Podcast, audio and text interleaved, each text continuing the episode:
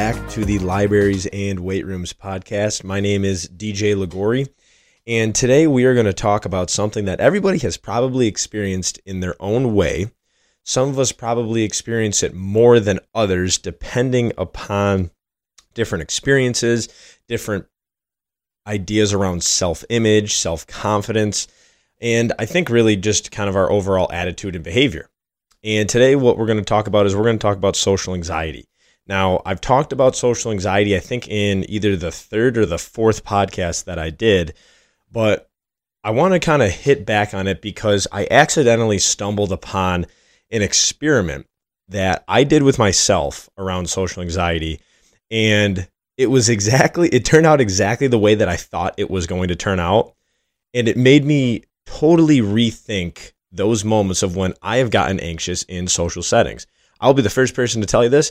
Yes, I have gotten anxious before in social settings, whether it was at a bar, whether it was at a restaurant, a graduation party, maybe it was at a concert, right? When we feel social anxiety start to creep into our life, it's really the opportunity for us to be judged by other people. Whether those are people that we know well or whether those are people that we don't know that well, it's just an opportunity for them to have an opinion about us. Now, whether that opinion is good or bad is up to them, right? Everybody sees the world through their own prism, right? Everybody sees the world through their own perception. And somebody could think you're the greatest person ever, and another person could think you're a piece of shit, right? It's all up to them on how they want to see you, right? So, social anxiety has a lot to do with the way that people choose to see other people. And it's really an opportunity for us to be judged. It's an opportunity for us to be vulnerable right? We're not just sitting in our home, we're not sitting in our room. Those are like safe places. But when you're out in public, when you are out in the world, other people are going to be out there, right? And other people immediately, right? We judge people immediately when we see them, right? It's literally human instinct. We cannot rewrite human evolution, right? When you see someone, you immediately judge them. Are they dangerous? Are they going to hurt me? Are they friendly? Are they nice? Are they kind? Are they joyful? All that is happens happens very quickly, right? So that is a judgment piece. And then from there, we start to actually mold a perception around this person and we start to assess basically what we're looking at and what we're taking in. So I started to think more about social anxiety and I started to think about how when we walk into a social setting, most of the time, the people in that setting you do not know very well, and they do not know you very well. Whether this is like a bar or a restaurant, you think about the last time you went to a bar. How many people in that bar do you know, percentage wise? I'd say maybe, say, say you knew 25%, right? You knew one out of every four people. So that means 75% of the other people in that bar, maybe they know you through social media. Maybe they know you through a weak tie of a connection, maybe through a sports team, maybe through education, maybe your, your high school, right? but you don't really know them that well to say, yeah, like I know that person really well. Like I would have a good conversation with that person. It's just really a very weak tie that can still allow for judgment, right? It can still allow to say, "Oh, I like that person," "Oh, I don't like that person." So the majority of the time when we are in these these social settings, we do not know the majority of the people. Now, I want you guys to think about this for a second. All right, here's where the actual experiment came into play. I was going through a uh, the leadership program that I've I've mentioned multiple times, and one of the things that they were talking in this in this module was how we get so anxious and so worked up about thinking of what other people are thinking of us. What do they think of me? Right. And then that ends up stressing us out. So I said, well, who are the people in my life who probably think the most about me? Right. The, like out of anybody I could think of, who thinks the most about you? Well, I said probably my parents or my siblings or my best friends. So I decided to call my parents and my sister. Well, I had an idea in my head of what I was going to ask him, how I was going to ask it, and the answer that I think I was going to get back. And it was almost exactly what I thought it was for my parents. Now, my sister's answer was way different than I thought it was going to be, and, and you guys will get a kick out of this. So I asked my my mom. I said, "Mom, I want you to go. Are you near Dad right now?" She said, "Yes." I said, "Go into another room. Go outside. I need to ask you both the same question. I cannot hear what, and you guys cannot hear what your answers are. She's like, all right, So she runs outside onto the front porch. She's like, All right, what's the question? I said, What percentage of your thoughts revolve around me? Now let's think about that for a second. What percentage of your thoughts revolve around me? Now let's keep in mind here, this is my mother. This is the woman who birthed me. All right, if there is any other person closer to me in my life, I don't really know who that is. All right, so let's let's let's think about that for a second. This is probably the closest person personally to me, right? Like a young man and his mom, like that is a relationship like no other. So she she starts thinking, she's like, "What percentage of my thoughts revolve around you?" She's like, "Well, you are my son." And I'm like, "Good, good, I am. That's correct." I said, "So how much of your thoughts are taken up by me?" She was silent. She was thinking. She goes, Deej, this is going to sound kind of bad. I go, no, it's not. I go, I'm already kind of preparing myself for this answer. She said, I would say about like 12%.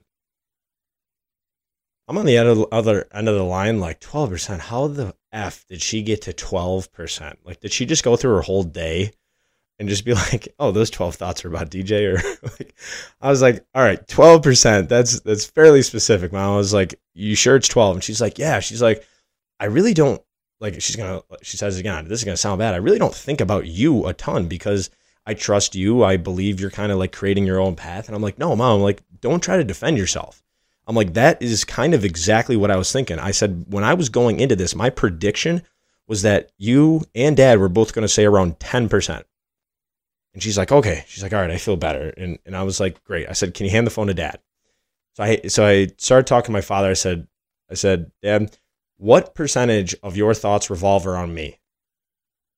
Almost snap called. He goes, I would say about 10, 10%. And I was like, boom. I'm like, there it is. The two people who, who literally created me think about me about 10% of the time. And that's because I'm their child. I said, awesome. Thank you guys so much for that experiment. That proved my point, and that was exactly what I wanted to hear. So I called up my sister, Deandra. Now, for those of you know Deandra, Deandra is the smartest, the toughest Liguori that we've ever known, and she will give you the information about you that you do not want to hear. She's truth serum. So I called up Deandra. I said, Deandra, I got a really cool question for you. She said, Hit me, I'm ready. I said, What percentage of your thoughts revolve around me? Silence on the other end. I could tell Deandra's mind was going. And when this mind goes, it goes. She goes, Deej, I don't know how to say this to you without hurting you, but I would say less than 1%. I was like, wait, less than 1% of your thoughts are, are, revolved around your brother. And keep in mind, me and my sister Deandra are like best friends. We're very close. We, we are like as, as close to best friends as you could possibly be. I trust her a ton. She trusts me a ton. We're, we're the, we're the shit together. And she's like, I got, yeah. She's like, I knew you'd get a good kick out of that, but she's like, I'd probably say about less than 1%. So let's take a step back here and realize that the three people that are probably closest to me in my life, right, your family, has 10% of their thoughts towards you and less than 1% of your, their thoughts towards you. So I didn't even decide to ask my my friends because from like a an intimate standpoint, you could say your family is not as intimate with you as your as your friends could be. Like at least not personally like with my friends like my guy friends like we're we're buddies or like we're bros and brothers and stuff like that you could say whatever but like me and my sister have a much different relationship than like me and like my roommates right? So i didn't even want to ask them because if my sister thinks about me less than 1% it's like they probably don't even think about me at all and i'm their best friend so why do we think that when we walk into a bar and the majority of people in this bar do not know us, they don't know us as well as your mom does, they don't know you as well as your dad does, your sister, or your best friend, why do we think that they're thinking about us?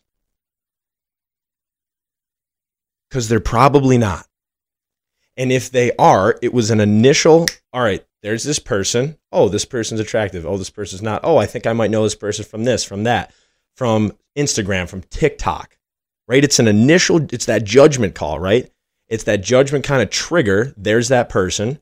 we create there's a perception created and then that's probably it right depending upon the uh the level of that relationship is really where i think the the level of the attention that's given and like i said the majority of the people in this public setting don't know you right so why are we getting so stressed about oh what are they thinking about me do they like me do they not a great line to think about and, and to always have in your mind when you walk into these public settings.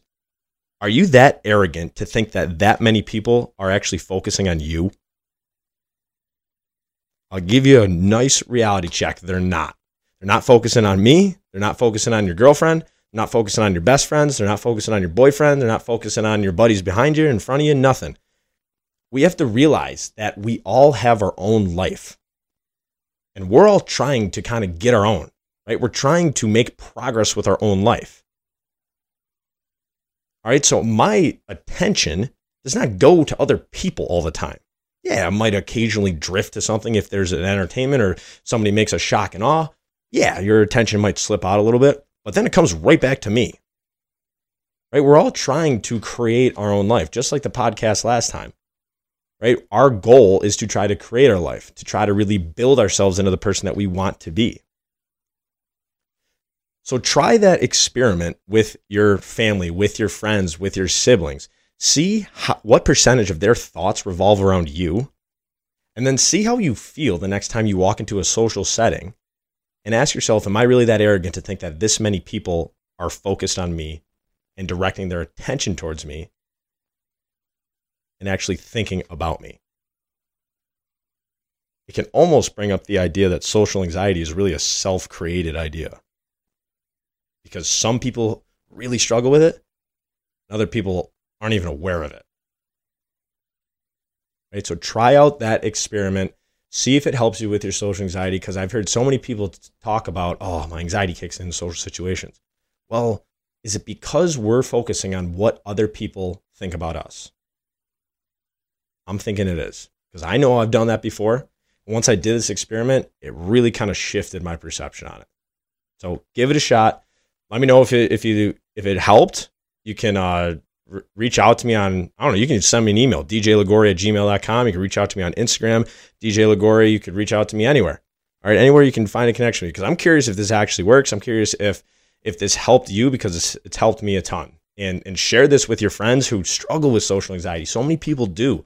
Give them an opportunity to, to find a little bit of relief in trying this experiment, shifting their mindset when it comes to a social situation and maybe they can have a little bit more fun in their life. All right, guys, thank you very much for tuning in. Episode number 50. We'll talk to you guys soon. See ya.